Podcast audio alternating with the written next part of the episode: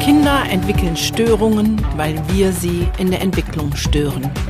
Damit wir dies verändern, ist hier dein Entwicklungssprünge-Podcast. Der Podcast, der dir hilfreiche Impulse gibt für eine gesunde Entwicklung von Kindern und Jugendlichen. Hallo und herzlich willkommen. So schön, dass du da bist.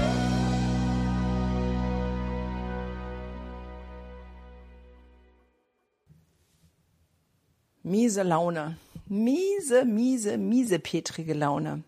Der heutige Podcast geht um die miese Laune, vor allem von unseren Kindern und was wir damit tun können und was ja unser Tun vielleicht bei unseren Kindern bewirkt.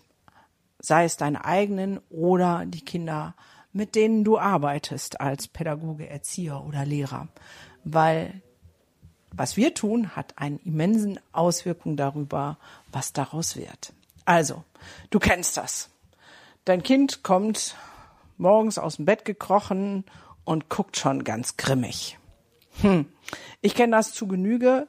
Mein großer Sohn arbeitet inzwischen bei mir in der Firma und so wie der auch in die Firma kommt, da weiß ich schon, oha, jetzt geht's gleich los. Und wir haben immer so eine Tendenz, also ich zumindest, und vielleicht guckst du mal, ob du auch hast, zu sagen, hm, miese Laune ist aber echt bescheuert. Und dann kommt direkt die Frage, äh, was hast du denn? Was brauchst du denn? Was willst du denn? Weil unser Inneres will, dass die miese Laune unseres Gegenübers, vor allem unserer Kinder, aufhört. Weil wir wissen ja, was passiert, wenn es miese Laune gibt. Dann ähm, es ist Brot falsch geschnitten, der falsche Käse ist da, die Sonne ist zu hell oder zu dunkel oder es regnet oder es regnet nicht, egal, es ist dann ja alles verkehrt. Und du als Mama, als Papa, als Lehrer, als Pädagoge, als Erzieher, du kriegst diese miese Laune ab. Und ich möchte an dieser Stelle ein wunderbares Buch ähm, ja fast vorlesen, was mir in die Hände gefallen ist oder zugespielt wurde. Und ich muss sagen, ich habe mich ähm, beim Lesen, obwohl es gar nicht viele Wörter hat, äh, musste ich so doll schmunzeln, dass ich dachte, ja genau. Und zwar ist es das Jims kleines Buch der miesen Laune. Und vorne drauf ist so ein Affe, der echt mies guckt. Und das ist Jim. Und dann steht da, Jim ist mies drauf. Und dann kommt die erste Bewältigungsstrategie. Magst du vielleicht eine Banane? Und Jim hat eine Banane in der Hand. Und dann heißt es immer noch mies drauf. Magst du vielleicht eine Banane und einen Ball? Hm, immer noch mies drauf. Und jetzt guckt der Jim so richtig böse. Und dann kommt Magst du vielleicht eine Banane, einen Ball, ein paar Buntstifte, ein Geschenk, einen Regenbogen, ein Flamingo, ein rotes Zelt, einen zwitschernden Vogel, ein grunzendes Schwein, einen Frosch mit Lockenperücke, einen Drachen, einen Pavian mit einem Fagott und dazu den Mond, der dazwischen thront. Und dann kommt das nächste Bild und dann ist Jim richtig mies drauf. Und dann kommt Magst du vielleicht eine Banane, einen Ball, ein paar Buntstifte, ein Geschenk, einen Regenbogen, ein Flamingo, ein rotes Zelt, einen zwitschernden Vogel, ein grunzendes Schwein, einen Frosch mit Lockenperücke, einen Drachen, einen Pavian mit einem Fagott und dazu den Mond, der dazwischen thront, mit einer Kirsche obendrauf? Brüllalarm! Und Jim rastet völlig aus. Und dann kommt das nächste. Also da habe ich schon gelegen vor Lachen und denk so, ja, genau, das machen wir. Wir versuchen nicht auf die miese Laune einzugehen, sondern Ablenkung zu schaffen. Willst du ein Lolli? Willst du auf den Arm? Willst du dies? Willst du was essen? Ähm, so. so. Und dann erst kommt die Frage, magst du deine Ruhe haben? Und dann sitzt der Jim auf einmal ganz leise auf so einem Hügel und das nächste Bild sagt, oh je, traurig. Und dann heißt es, magst du deine Ruhe haben und einen Freund? Und dann kommt der große, dicke Ohren Muntern und setzt sich neben den kleinen Jim. Und dann kommen die leuchtenden Augen und es sagt, schon besser. Dieses Buch verlinke ich euch natürlich hier in den Show Notes. Ähm, ist großartig, um es auch mit Kindern zu schauen, aber ich glaube, es ist viel großartiger, um uns Erwachsene auf etwas hinzuweisen. Das, was in unserem, in unserer Gesellschaft ein gesamtgesellschaftliches Phänomen ist. Wir doktern immer an den Symptomen drum. Überall. Ob, ob in der Politik, wo auch immer wir gucken und wir in den Familien auch. Das heißt, wenn jemand mies drauf ist, unsere Kinder mies drauf, wollen wir, dass das Symptom mies drauf sein bitte so schnell wie möglich verschwindet. Und uns fallen tausend Dinge ein von Ablenkungen, Regenbogen mit einer Kirsche obendrauf. Was muss ich darüber schmunzeln? Also alles, was einem einfällt und dann als Krönung noch eine Kirsche obendrauf. Und was signalisiert Jim mit seinem Brüllalarm? Hey, du siehst mich nicht. Du verstehst mich nicht. Du willst überhaupt nicht hingucken, was das eigentliche Problem ist. Und vielleicht ist das genau das, warum Kinder manchmal ausrasten. Am Anfang ist es nur die miese Laune. Irgendwas funktioniert nicht. Irgendwas ist nicht rund. Und anstatt auf die Ursache zu gucken, fangen wir an, an den Symptomen rumzuregulieren. Entweder durch Ablenkung, was Neues kreieren, mit einer Kirsche obendrauf, oder zu sagen, du hast es jetzt aber zu machen. Und das, worum es aber geht, ist hinzugucken, was signalisiert dieses Kind jetzt? Es signalisiert, irgendwas ist nicht in Ordnung. Und manchmal reicht etwas Ruhe haben und ein guter Freund. Und ich glaube, die Kunst ist, hinzugucken und das zu benennen und zu sagen, oh je, ich merke, du bist heute mies drauf. Und vielleicht ist die Frage erlaubt, was du brauchst. Aber meistens oder ganz oft können Kinder das nicht sagen. Und anstatt Angebote in der Ablenkung, in der Hoffnung der Symptombekämpfung zu machen, wäre es vielleicht angemessen zu sagen, hey, Vielleicht magst du gerade ein bisschen deine Ruhe haben. Und wenn du da bist, wenn du möchtest, bin ich auch da und hör dir zu. Oder ich bin einfach nur da und ähm, bin bei dir. Und wenn du in dich selber reinfühlst, dann weißt du, dass auch das die Gespräche sind, die dir gut tun. Wenn es dir nicht gut geht und du gehst zu einer Freundin und kotzt dich aus. Zu welcher Freundin gehst du denn? Die da ist als guter Freund und dir auch deinen Raum lässt oder die dir direkt äh, tausend Vorschläge machst, was du jetzt tun und kann, ändern kannst, was du verbessern solltest, was du anders machen solltest, wie du mit der ganzen Situation am besten umgehst und was du vielleicht alles noch nicht berücksichtigt hast, ähm, da gehst du ja auch nicht mehr hin und schilderst dein Problem, sondern da wo du sein kannst. Und vielleicht ist das genau das, worauf wir wieder gucken dürfen. Nicht das Verhalten zu sehen und zu sagen, ah, wir müssen jetzt das Verhalten ändern, sondern das Verhalten zu sehen und zu verstehen, was dahinter steckt, hinter der miesen Laune. Und der kleine Jim, der brauchte einfach nur einen Freund, der da ist. Und ich glaube, ganz oft brauchen unsere Kinder auch genau nur diesen Freund, dieses Zuhören, dieses Dasein, dieses Präsentsein.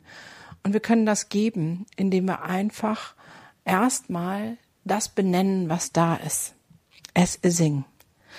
Zu sagen, boah, ich merke, du bist aber gerade ganz schön mies drauf, wütend.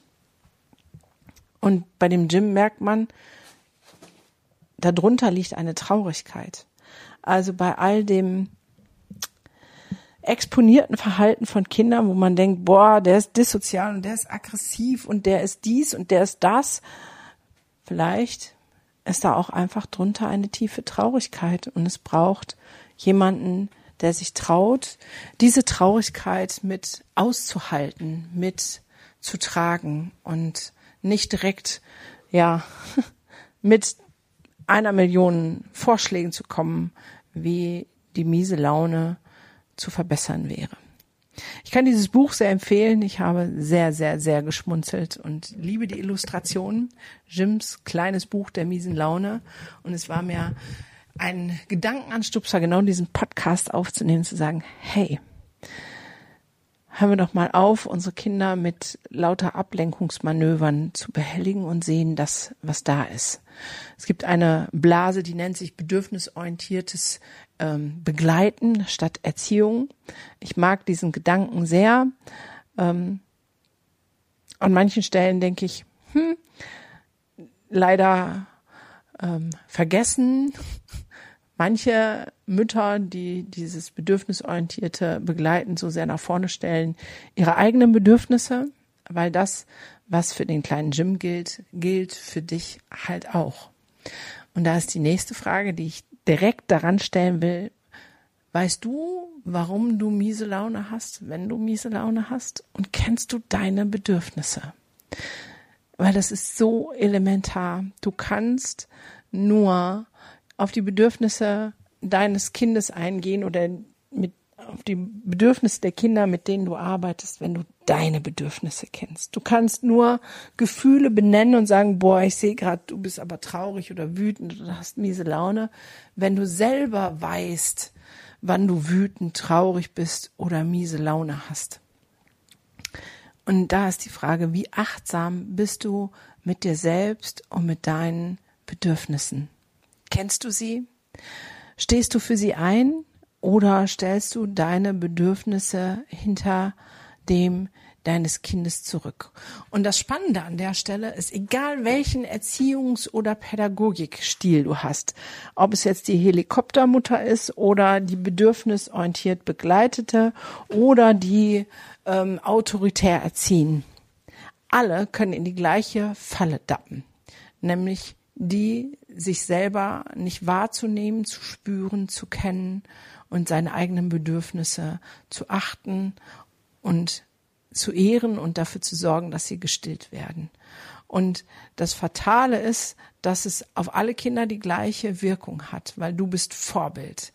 Und wenn du deine Bedürfnisse nicht kennst, kannst du am Ende auch nicht bedürfnisorientiert begleiten, weil ähm, du ja Vorbild bist und Messstab. Und Kinder spüren das sehr wohl, dass ihre Bedürfnisse wahrgenommen werden, aber sie spüren auch, dass du deine eigenen Bedürfnisse nicht wahrnimmst und ähm, da äh, gibt es dann ein Dismatch, mit dem sie nicht klarkommen und sagen, ja, warum sind meine Bedürfnisse, also die sagen das nicht, aber es ist sowas Unterschwelliges, was passiert, ähm, so wichtig, aber Mamas Bedürfnisse nicht und sie fangen an, auch ihre Bedürfnisse selber nicht mehr so ernst zu nehmen. Und es gibt natürlich dann plus Erziehungsstil andere Ausprägungen, ähm, die sich dann manifestieren als Verhalten.